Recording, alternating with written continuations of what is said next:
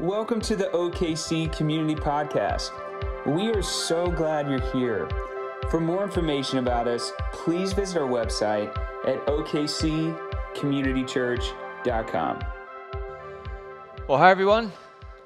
So good to be with you. Um, well, before I jump in, I, I do want to mention one more thing, you know, that's been really cool. Last Monday, we started what we call Alpha, and uh, it was an amazing night on the screen. You'll see a little glimpse of the night, but uh, it was just a really great night. I just want to re emphasize to anybody in the room that this may interest you. Uh, we believe Alpha is for everyone. We believe it's for anybody that wants to explore God, has questions about God. We believe it's for people that even want to grow in their relationship with God. And then, of course, we believe it's for all of us because it's a great place. I guess that was Ryan. Yeah. Uh, a great place for all of us to, um, uh, to invite friends to. And so we would, we would say if you have someone you've been trying to invite to church or something like that, and it just doesn't feel like church is their thing, maybe Alpha's the place. And so if you'll see the big Alpha banners out in the lobby, you'll see all the stuff about Alpha out there. We'd love for you to go grab one of those cards, you know, let us know if we can be a part. You can fill it out, we can help you. There'll be people out there that can help you with Alpha. Um, and so, very excited about that. All right, let's get going. We're going to be in uh, part four of our series on the subject of joy. And I have had a ton of really great conversations with some people about uh, this idea. And obviously, joy is not a new idea, but it's one that we all wrestle with because we live in a world, don't we? We live in a world where we can be preoccupied, we can be overburdened, we can have so many things going on that can make joy a challenge. Because uh, I know for some of us, it's a lot easier to feel angry than joyful. Uh, for some of us, it's a lot easier to feel exhausted than filled up. It's a lot easier to feel, um, you know, lonely than in community, and to feel disappointed than satisfied. And that's that's not the way it should be. Uh, there is a more natural uh, way to live uh, with Christ, and and we we've been kind of exploring this idea of joy and and, and, just seeing, you know, because I know every one of us wants to live a life where we have the joy of Jesus filling our heart. And, uh, and so today, even though we've covered some important ground so far, we want to end today by talking about the joy of giving. Everyone say joy. joy. Now look at the person next to you and smile. I don't know, that just gets us all in the good mood, right? And I want you to look at this little joy challenge card that we are giving you. It's called a 90 day joy challenge. You can pull that card out. Maybe you've already briefly looked at it take a look at this card. We're gonna we're gonna kind of end with this today, but I'll start with it now. Um, we, we were talking about how to end you know this series and we thought what if there was something that was sort of practical take home like we could actually do something with this uh, some of these ideas to live into a life of joy and so kind of a one two three step thing and um, here we go and this is what we came up with uh, that what if over the next 90 days you lived into three s- simple but really huge and profound ideas and and if you've been with us for this series, we talked the first couple weeks about the idea of enjoying God in a lot of different ways. But just that first idea, like, uh, we want to encourage you for 90 days. What if you enjoyed God, meaning taking delight in the Lord and He will give you the desires of your heart? Of course, that's Psalm 37 4. Take time to delight in the character of God, such as his love or his compassion, kindness, power. You can also delight in the creation of God, beauty and wonder. Maybe you remember the story like, uh, oh, thank you, God, for the tree. You know what I mean? And, and delight in gifts and blessings he's given, given you. Uh, what if you every day took time to just enjoy God? The second one is rejoice, pray, and give thanks. This comes from 1 Thessalonians 5 16 through 18. Rejoice always, pray continually, give thanks in all circumstances consistently rejoice. We would encourage you to find ways to worship, tell someone a story of his goodness. Like, what if you intentionally said, Yeah, I'm just going to talk about what God's goodness is, to pray and spend time with God? You know, Psalm 16 11 says, In the presence of God, there is the fullness of his joy. So you got to get in prayer. And then give thanks, express gratitude to God every day, and express gratitude to people you are thankful for. There's a really great line by Andy Stanley. It says, Inexpress gratitude really communicates ingratitude. And so when we don't express gratitude, uh, what is it really communicating? And so uh, that's the second one. And then the third one, which we're going to talk a little bit about today, is give joyfully. Test the tithe and be unusually generous. Experience the joy of giving. Um, bring the whole tithe into the storehouse. Test me in this, says the Lord, and see if I want to open the floodgates of heaven. God loves a cheerful giver, and God is able to bless you abundantly. And, and we're going to obviously get into that today. But these are three really simple but really big ideas. And we would just encourage you. What if for 90 days you said in, in you know March, April, and May, like I'm going to be very intentional about joy, and we try to make this practical. There's a little. This is a perforated card, so you can actually pull this bottom part off and you can fill out your name and, and, a phone number and drop it in our joy box which was not intentional but works really great you can just drop it in the joy box in the back but it's not so we could follow up and nobody's going to be saying how are you doing these three things nobody's going to be following up and like testing you on this stuff but we want to be able to send you reminders and little encouragements for the next 90 days that says hey let's keep pressing into joy. Let's keep pressing into joy. And so if you do this you're saying hey i'm going to at least give this a shot. I'm going to try this. You might not know, you might not be committing to saying, I'm going to do this all really, really well, but I'm going to give it a shot, and uh, encouragement would be a helpful thing. And so today, if you're like into this and you're like, I kind of need something to push me into something intentional with my life, fill this out, drop it in the joy box, and we'll, we'll send you text every once in a while. We won't overdo it by any stretch of the imagination, but we want to encourage you in this. And so, um, so yes, uh, that's what we want to do. We want to try this, try this out. So hopefully, this, even as we finish this message today, this will continue to speak to you as we go. But this 90-day joy challenge, I think, is just a really practical way for us to take what we've been doing and live into it. All right, let me pray, and then I'm going to run into this next part of our morning. Uh, Father, we love you. We thank you. We do ask, Holy Spirit, as we just sang, would you come? Would you be in this room with us? in a way that just um, that we would open our hearts and that we would feel your power and we would feel your presence. I pray for every person, no matter if they're in a maybe in a valley, maybe they're just living in the middle right now, or maybe they're on a mountaintop, but wherever they're at in their life, I pray you would meet them right where they are. Show them that you have something for them today. We pray these things in your name. Amen. How many of y'all know that giving is a gift. Do you know what I'm talking about? That giving is actually a gift, that God actually created giving for you and me. God didn't actually create giving for himself. He, didn't, he doesn't need us to give. Believe it or not, He doesn't need you to give to your neighbor. He doesn't need you to give to that person in need. He doesn't need you to, to give to a church. He doesn't need you to give to the nonprofit. He doesn't need you to give to any of that. God doesn't need you to do those things, although He'll use those things when you give. He actually created giving for you. He created giving for you and me. And until we understand that we actually need to be a person that gives, not only for our overall health, overall well being, but even for our mental and emotional health, we are missing something that is critical in the scriptures that He actually created giving for you and me. And I think this is an interesting place to begin. And uh, as we get going, I do want to say up front that we're going to get into some a topic of giving, but it, and it touches on money, but giving is not all about money. Giving is about being a generous person with your time and with, your, with the things that God has given you in so many different ways. And how many of you guys would think, how many of you guys would say that God's given you a lot? Anybody agree with that? God's given us so much. God is so good. And, and so there's so many things we can be generous with.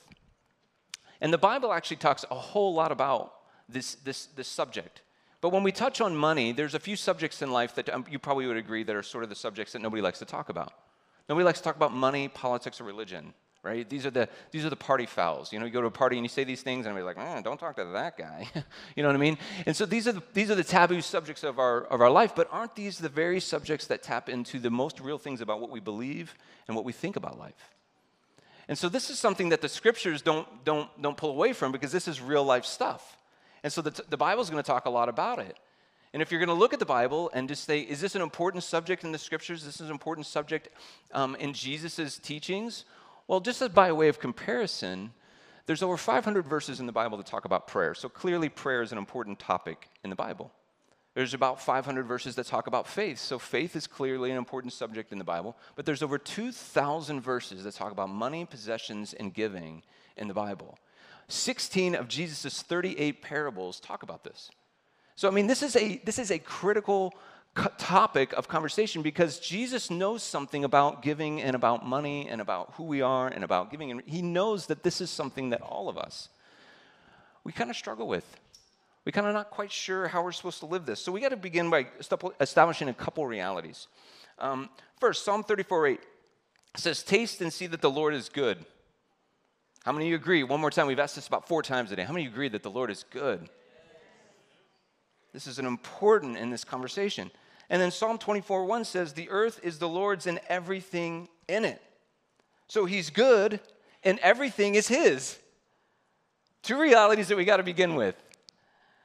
I don't know about you, but I often see that the little money that I have, the little possessions that I have, I see them as mine. You know what I'm talking about? M I N E, capital mine. You know, this, this is my stuff, the little bit of stuff that I have, and I think about it that way. And Psalm 24 1 is sort of easy to preach, but it's very difficult to live because I do believe that even though I want to think that they're His, I kind of struggle and think that it's all mine. Uh, do I buy into the thought? That I'm just managing a small part of what's already His? That that's my life? Would I be willing to take my savings and give it away if I saw an eternal purpose in it? Would I be willing to reduce my spending in order to increase my giving if I saw an eternal purpose in it? I mean, it's not mine anyway, right? And God is good and He's given us so much. You see, the truth about giving and generosity we're going to get into a lot of this topic today, but it's not typically rooted in what we've been given, it's rooted in what we want to keep. For many of, us, many of us, we've been given a lot. And the truth that's hard to realize is that most of us in America, we're actually quite wealthy. And I think some of us know this. This is more of a stat that's getting more and more out there. But even, even, even considering economies of scale and, and cost of living and all those sorts of things, most middle class Americans are in the top 10% uh, in the world in terms of wealth. And so we've been given a lot, but our giving is not predicated by what we've been given, it's predicated by what we want to keep. Most of us want to keep quite a bit. I'll, show you, I'll show you an image I, I kind of found in a book recently, and it shows sort of the cycle of keeping and the cycle of giving. Because some of us want to keep it all, don't we? And some of us want to keep most of it, and some of us want to keep or give away more than the average person, and, and there's very, very, very few that want to give away more than we keep. And, and, and I'm in that boat where I'm, I, I struggle with that as well. So, this idea of giving and keeping, right? So, as you can see in this picture, the cycle of keeping actually equals no blessing. But the cycle of giving, there's great blessing. And in between there is this journey of faith that we have to exercise faith, not only in the Word of God and what it teaches, but that the Holy Spirit is with us, that the Holy Spirit is guiding us, that the Holy Spirit cares about us, that God is good and everything is His. Right? And so let me read this, this, this diagram illustrates 2 Corinthians 9. It says this Remember this whoever sows sparingly will also reap sparingly, and whoever sows generously will also reap generously. Each of you should give what you have decided in your heart to give, not reluctantly or under compulsion, for God loves a cheerful giver. And God is able to bless you abundantly so that in all things, at all times, having all you need, you will abound in every good work. So this is a great verse. Blessings come from giving, sowing generously, right? Not, not keeping. Now, how many of y'all know what an oxymoron is? Yes, most of you do, of course. Jumbo shrimp, oxymoron, right? Right. Pretty ugly, one of my faves, oxymoron. United Methodist, oxymoron.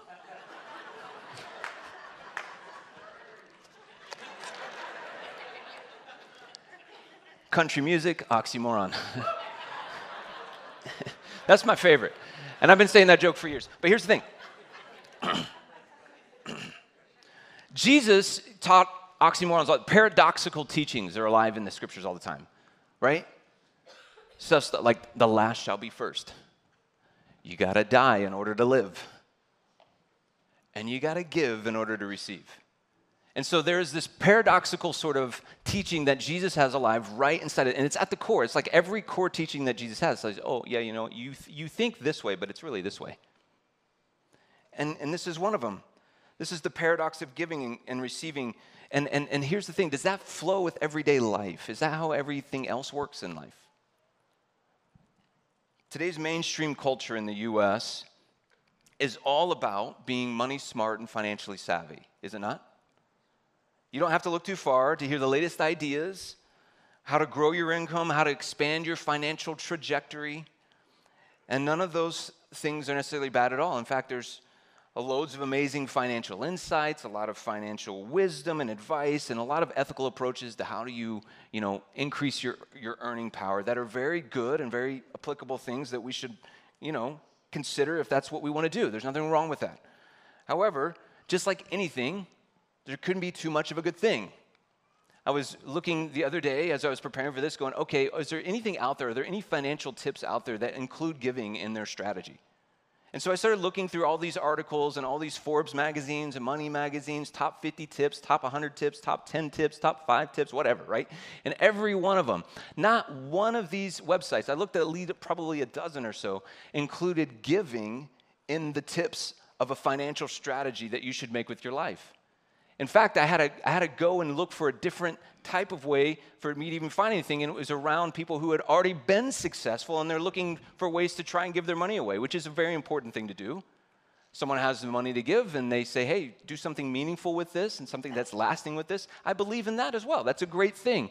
But I thought it was really telling about our culture and that when it came to financial planning and strategy, there wasn't one thing I could find where giving was a part of it. I thought, that's, uh, I guess that's normal, right? The things that I read were things like take bigger risks, invest more in yourself, be obsessed with growth, get rid of debt. Duh. Does that really have to be a point? Let me, we know that. Don't spend more than you make. Double duh. Um, buy, invest, create assets. But funny enough, those were the two hardest I think people have, right? Debt and spending more than you make. Um, all good advice and tips. Dozens of websites. Um, but not one of them mentioned giving in the process of a financial plan. Modern day culture, although I believe it has a lot of meaningful generosity threads in it, things like GoFundMe's, you know, disaster relief, Make a Wish Foundation, these are all things that are out there and that are really good. Those are fantastic things. But what I'm finding about modern day culture when it comes to the context of giving, it's more about a uh, minimalistic approach to giving and, and, and a reactionary emergency kind of related rea- you know, focus to giving. So when there's an emergency, we can react to the emergency by giving then, and that's when we're generous. And so those are the threads of mainstream culture. Um, unless you've been successful and you have a lot to give, then there's a whole other category for you. And so I, I, think, I, think it's, I think it's worth saying, okay, well, what is counterculture then? Because Jesus is always kind of doing this paradoxical kind of thing. What's the countercultural, groundbreaking kind of stuff that the Bible teaches? Because I think it is just that groundbreaking. And I believe it's leading towards a life that is about the joy of giving. Giving in the scriptures is never about a law, it's never about you got to go do these things. It's always about a love relationship. It's always about you know, we, we give to the things that we love. And it leads us to have an idea that we'll talk about in a few minutes about what is the treasure of my heart? What's really in my heart? And so I, I will give a few thoughts, and uh, hopefully they'll be helpful today. Um, but the first thought from the word that I want to talk about is that God, and I have like kind of two ideas really, but God must be first. And Jesus, Jesus taught about this quite a bit. Matthew 6 24 says, No one can serve two masters. Either you will hate one and love the other, or you will be devoted to one and despise the other. You cannot serve both God and money. Matthew 22 37 says, Love the Lord your God with all of your heart, with all of your soul, and with all of your mind. That's the greatest commandment, right? Jesus said that's the greatest commandment. Matthew 6 33, but seek first the kingdom of God and his righteousness, and all these things will be given to you. John 13, 13 says, You call me teacher and Lord, and rightly so, for that is who I am. So he's proclaiming, I'm Lord, Jesus Lord. In other words, he's saying, God must come first in your life before anything else. So the question comes naturally right out of that. So, what, what does come first? What comes first in our life? Does, does the concept, and, and if we applied this to our money and our, and our possessions and the things that we have that apparently are really the Lord's, what are, we, what are we doing in that? What comes first? How are we honoring God in that? Does tithing or giving come first? We'll talk about tithing in a minute. I'm sure most of us, if we're honest, what comes first or is, is our bills come first, right? You know, a house payment, our, our car payment, Visa, MasterCard, Discover, Starbucks, you know, all the essentials, right? And the critical realization is we have to consider what comes first. When you sit down and you look at your budget, even this practical, like what I, remember when Christy had Christy and I had this conversation. We, we were trying to figure out what's the first check we write? What's the first thing that's withdrawn from our account? Like, what, what is the thing that we do first with our money? Are you with me? I mean, for, for some reason, that felt really important to, to say, I want God to be first in all things. Now, is it, is, is, does it really matter? I mean, if, if, I'm, if I make, a, if it all fits and it's not really the first, but it's, it's in there, I, for some reason it mattered. Like I had, to, I had to make that the first decision, then the rest of my money and my possessions revolves from there. And I start making decisions based upon that, not based upon, well, this is what I can afford for my car payment, and we'll revolve everything around that. And this is a critical acknowledgement.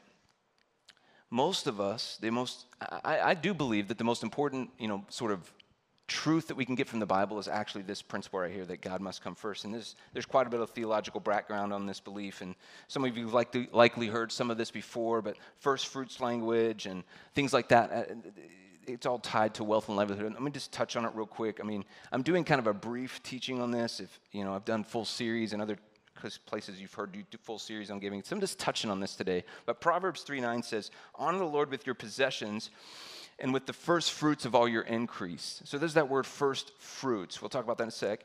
And then Exodus 23 19 says, Bring the first of the first fruits of your land, you shall bring into the house of the Lord your God. And then Leviticus 27 30, you guys probably know this because I know you've memorized Leviticus, right? I mean, that's pretty normal. Um, all of, all of the tithe uh, of the land, tithe is 10%, um, whether of seed or of the land or of the fruit of the tree is the Lord's, and it is wholly the Lord's. So you guys are like, okay, this is like totally not applying to my life. Remember, in the ancient world, we are dealing with a largely agricultural society. The currency was actually usually agricultural goods, and it was required by God to give the first, um, to give, to give gifts, if you will, sacrifices from the firstborn of your flock. And then also to give the first of the first from your crops. And so when it says that in Exodus that he wants the first of the first fruits, why is that important? What is he talking about? Well, let's just say that you're a farmer and you're farming. I just, I, for some reason, I chose that we are, you have a peach farm. Is that a thing? So you're, you're growing peaches. And, um, and, and let's just say that you are planning to have um, peaches so you can make peach cobbler peach pies, peach jelly. What else peaches do? peach tea, peach tea. You're going to do that. Um,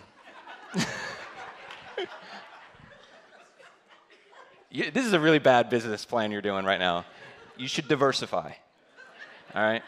But we got peaches, and you're expecting a thousand peaches this fall. All right? You're expecting a thousand peaches. The first of the first fruits means that the first 100 peaches that come in, you give those because you trust that God's going to, in faith, bring in the other 900. Are you with me? That's what first of the first fruits mean. And so you're thinking, oh, he's going to bring the other 900. I'm giving my first 100. I'm not going to get all my 1,000 and then cherry pick the 100 that I want to give him. Yeah, this one's a little, you know. But he's like, no, the first of the first fruits is that. Bringing in the first means you aren't waiting. Another example of first fruits is found in the very beginning. It's in Genesis, Genesis 4, so this has been around for a while. Story of two brothers, Cain and Abel. It says this In the course of time, Cain brought some of the fruits of the soil as an offering to the Lord. And Abel also brought an offering, fat portions from some of the firstborn of his flock. The Lord looked with favor on Abel and his offering, but on Cain and his offering, he did not look with favor. So if you read this without an understanding of first fruits, you're like, why is God like playing favorites here. What's going on here? But you can see that Abel actually bought something from the firstborn of his flock. While it says in the course of time, meaning when he got around to it, really kind of indicating that he probably wasn't bringing from his first fruits, that's when Cain brought his. And so, is it possible that God is looking for some order to your money and possessions? Some sort of priority to how you even use it. Also, for the record, isn't it good that we aren't having to give fat portions anymore? Can I get an amen, right? The, world makes, the word makes some clear, clear statements. Um, teaches us to give of the first fruits, if you will, and also teaches us the idea of the tithe. And, uh, and, and the, the tithe is a very countercultural financial plan. You will not find it in the Forbes top 10 or top 100, probably even top 1,000 tips, right? You should tithe. That's not going to be in there. But the tithe is for the purpose of shaping your heart. to treasure the Lord, to make Him first. So, my second thought that I want to talk about is, is, is to test God with the tithe, to, test to test the tithe. So, the tithe means 10% of all you have, and the Bible and in the Bible, the tithe is the baseline, it's the starting blocks, all right? And this is where you begin a journey towards giving. And here's the thing we're going to get into is the, is the tithe like a law? Is it? We're going to get into that real quick, but the tithe is where we begin. It's not the end goal. I, I know a lot of people have had the mentality like, I'm going to try and give a tithe. And so you're like in a race, like, I'm going to get there, and you're exhausted. You get to the finish line, and it's 10%, and you go, God, I did it. I got that tithe in. But it's the, actually, that's the, that's the actual wrong way to look at it. It's not the finish line, it's the starting line. It's where you begin a journey. And, and so for a lot of us, we try and strive to get there, but instead of just starting, be, be deciding to start from there. And so this idea of uh, testing God with the tithe, I want us to read Malachi 3, uh, starting in verse 8. It says, will, will a mere mortal rob God? Yet you rob me. But you ask, How are we robbing you? And then he said this He said, In tithes and offerings.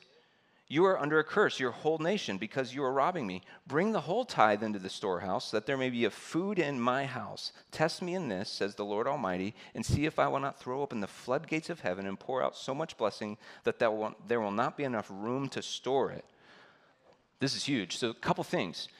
God writes that we're robbing him when we withhold tithes and offerings. That's really strong language, you know, but it's in, it's in the Bible. Just reading the Bible, guys. That's all I'm doing. so many try to overlook this passage and explain it in a lot of different ways. We try and say, oh, this is an Old Testament thing, right? We're not under the Old Testament law anymore.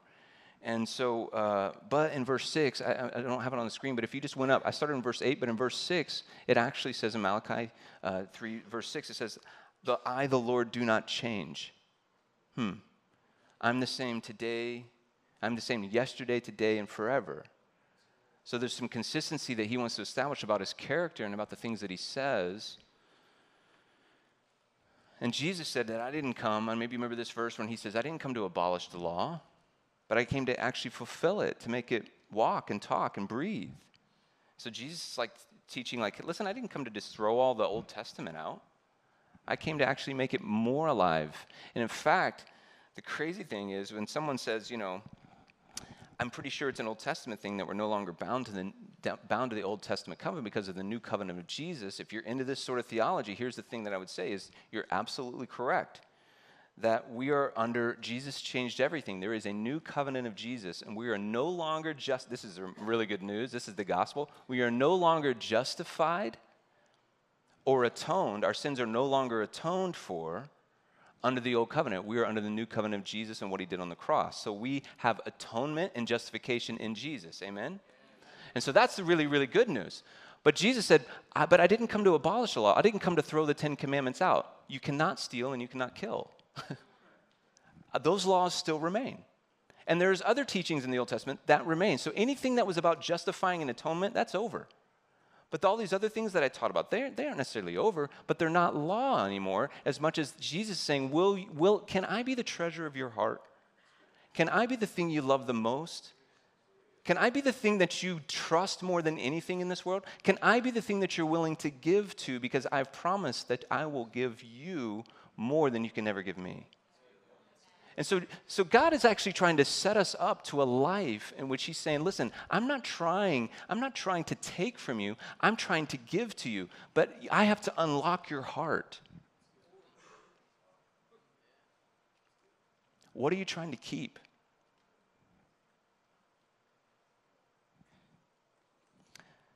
And here it is in Malachi, and he says, You can test God in this. There's no other place that says this, by the way. There's no other test that we get to do, but he says, You can test me with the tithe.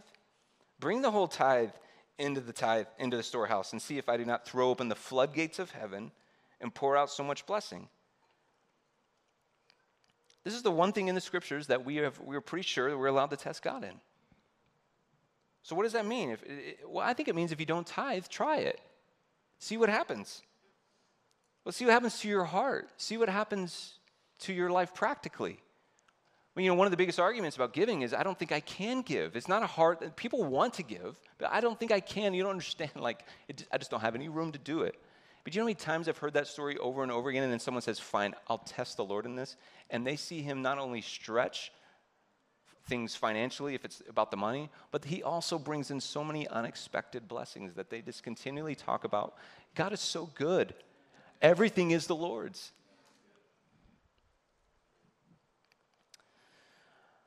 So I think for a person who's never practiced giving or tithing, it's important to hear that God says you can test him. So that's what this whole 90 day challenge piece was about, by the way. What if for 90 days, if you need this test, do it. For 90 days, see what happens. Notice also in Malachi verse 8, I think I'll highlight this on the screen. It says, How are you robbing me? Robbing me? It says, In tithes and offerings. Now, the word offerings is not like he just said the same thing again. He didn't say, like, in tithes and tithes. He wasn't just trying to come up with another word. They're two separate things. One is tithes, meaning 10% of your livelihood, and one is free will offerings, meaning there is more to give. Jesus actually taught this way more than the Old Testament taught this. Jesus actually taught that, hey, listen, this isn't just about 10%. This is about your whole life. This is about you being a generous person with all that you have, all that I've given you, which is not just your money and possessions, but is your personhood, right? That you're generous with it. And he says, but he says free will offerings. This is why the tithe is the floor and not the ceiling of our giving. Are you with me? Because there's we can do in addition to a tithe. And this is when Jesus reinforces this life of generosity, all the way down to being generous with our entire lives. When Jesus says, When you give a cup of cool water in my name, it's like you're giving it to me. So you give a cup of cool water to someone who needs a drink, that's an offering. Are you with me? You, you have a neighbor in need and you, you meet that need, that's an offering. You give support to a missionary, that's an offering. You give a prayer to someone that's in need of prayer, that's an offering. You give away possessions to people who need them because you have a closet full of things you don't need anymore. That's an offering. We sow seeds into the kingdom of God.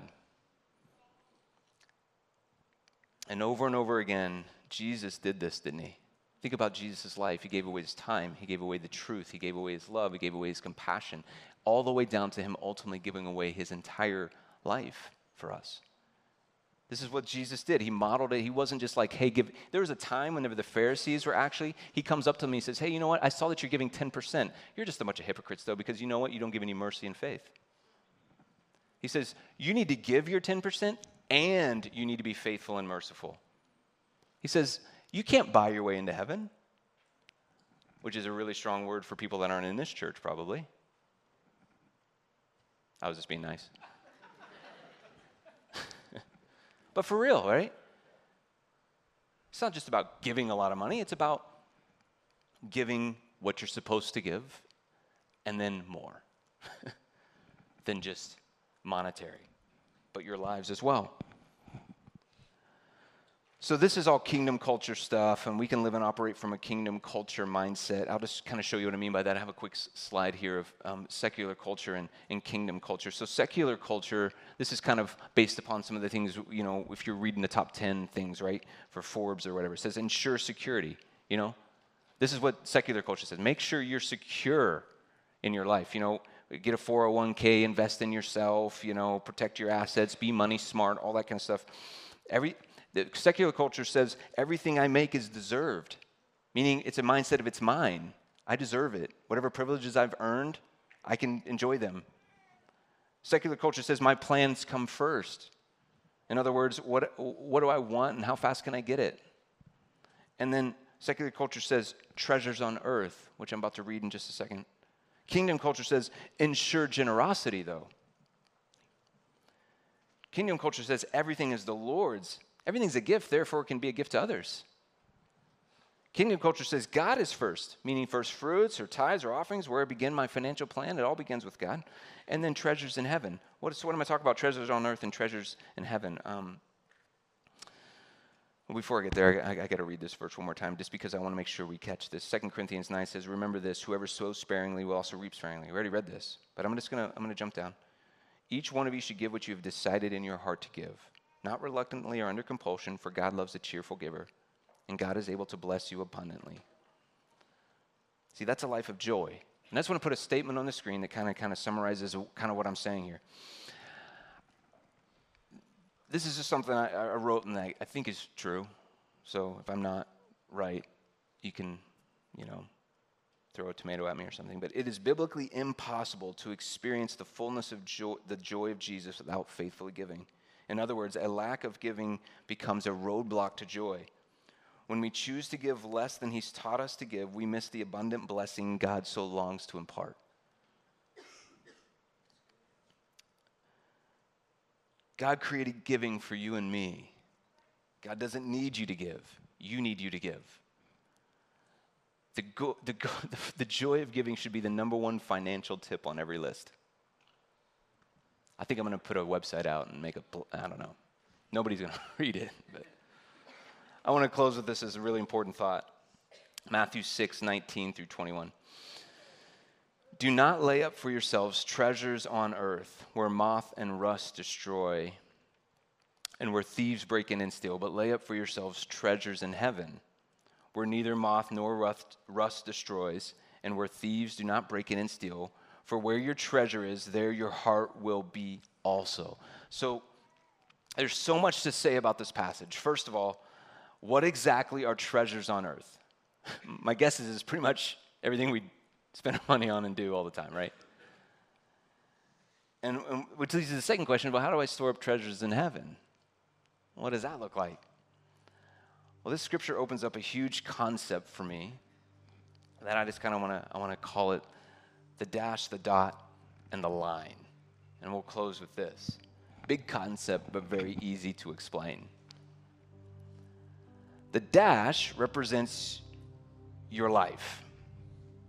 You know, we've all been to a cemetery and we've seen the, the headstones that mark the graves of those who've passed away. And I'm sure you're like me, you've had a few times where you've done the somber walk through a cemetery, right? You just kind of look at the headstones and you kind of take it in. And, but you, of course, you see a few things on the headstone besides the name. You, of course, see a year.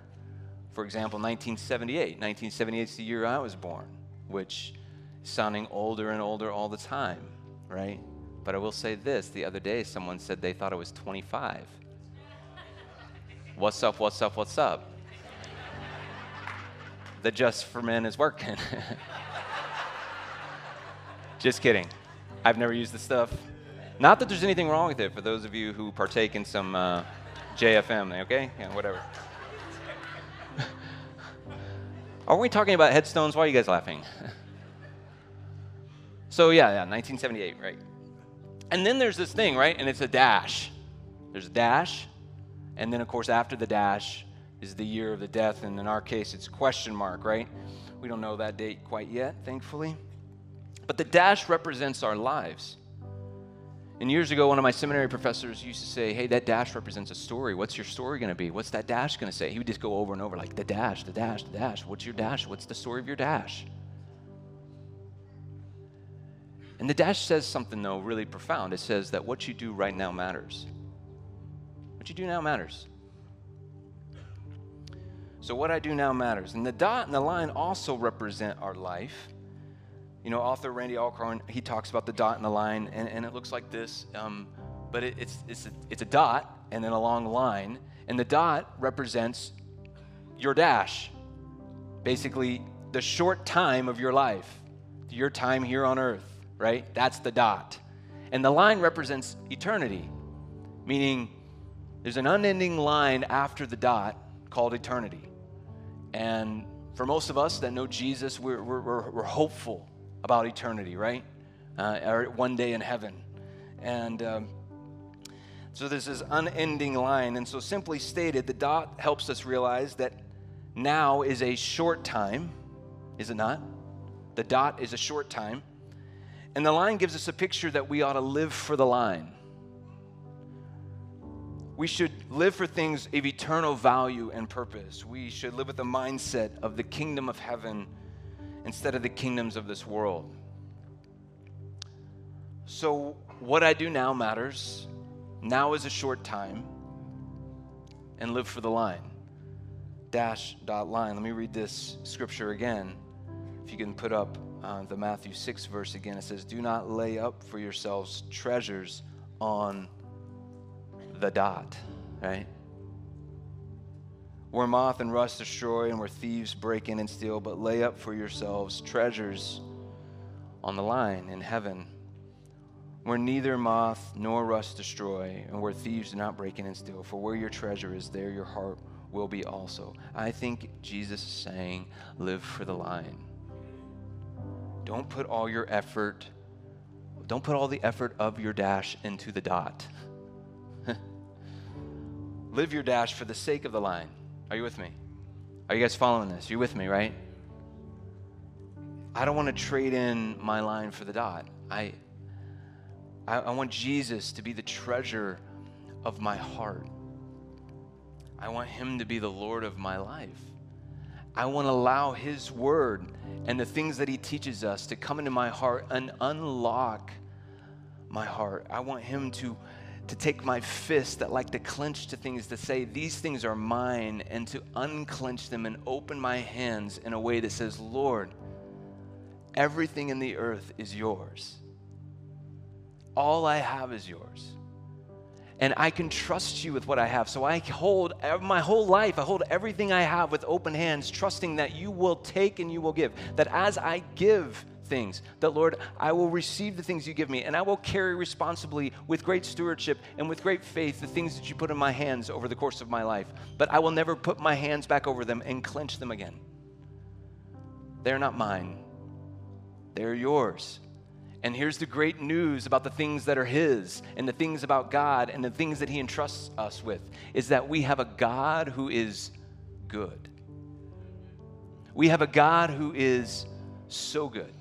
And because He's so good, He's never going to take from us. He's never going to keep from us. He's never going to withhold from us. He's never going to he's never going to say I need what you have so I can build my kingdom. No, his kingdom is our kingdom. What we give to him, he gives not only back to us, but he multiplies because when we sow generously, we reap generously. When we sow 10 seeds, we get 10,000 back. Are you with me?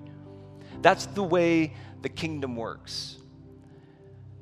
And so when I lay up treasures in heaven and I live for the line, it makes my dash, my story, so much better.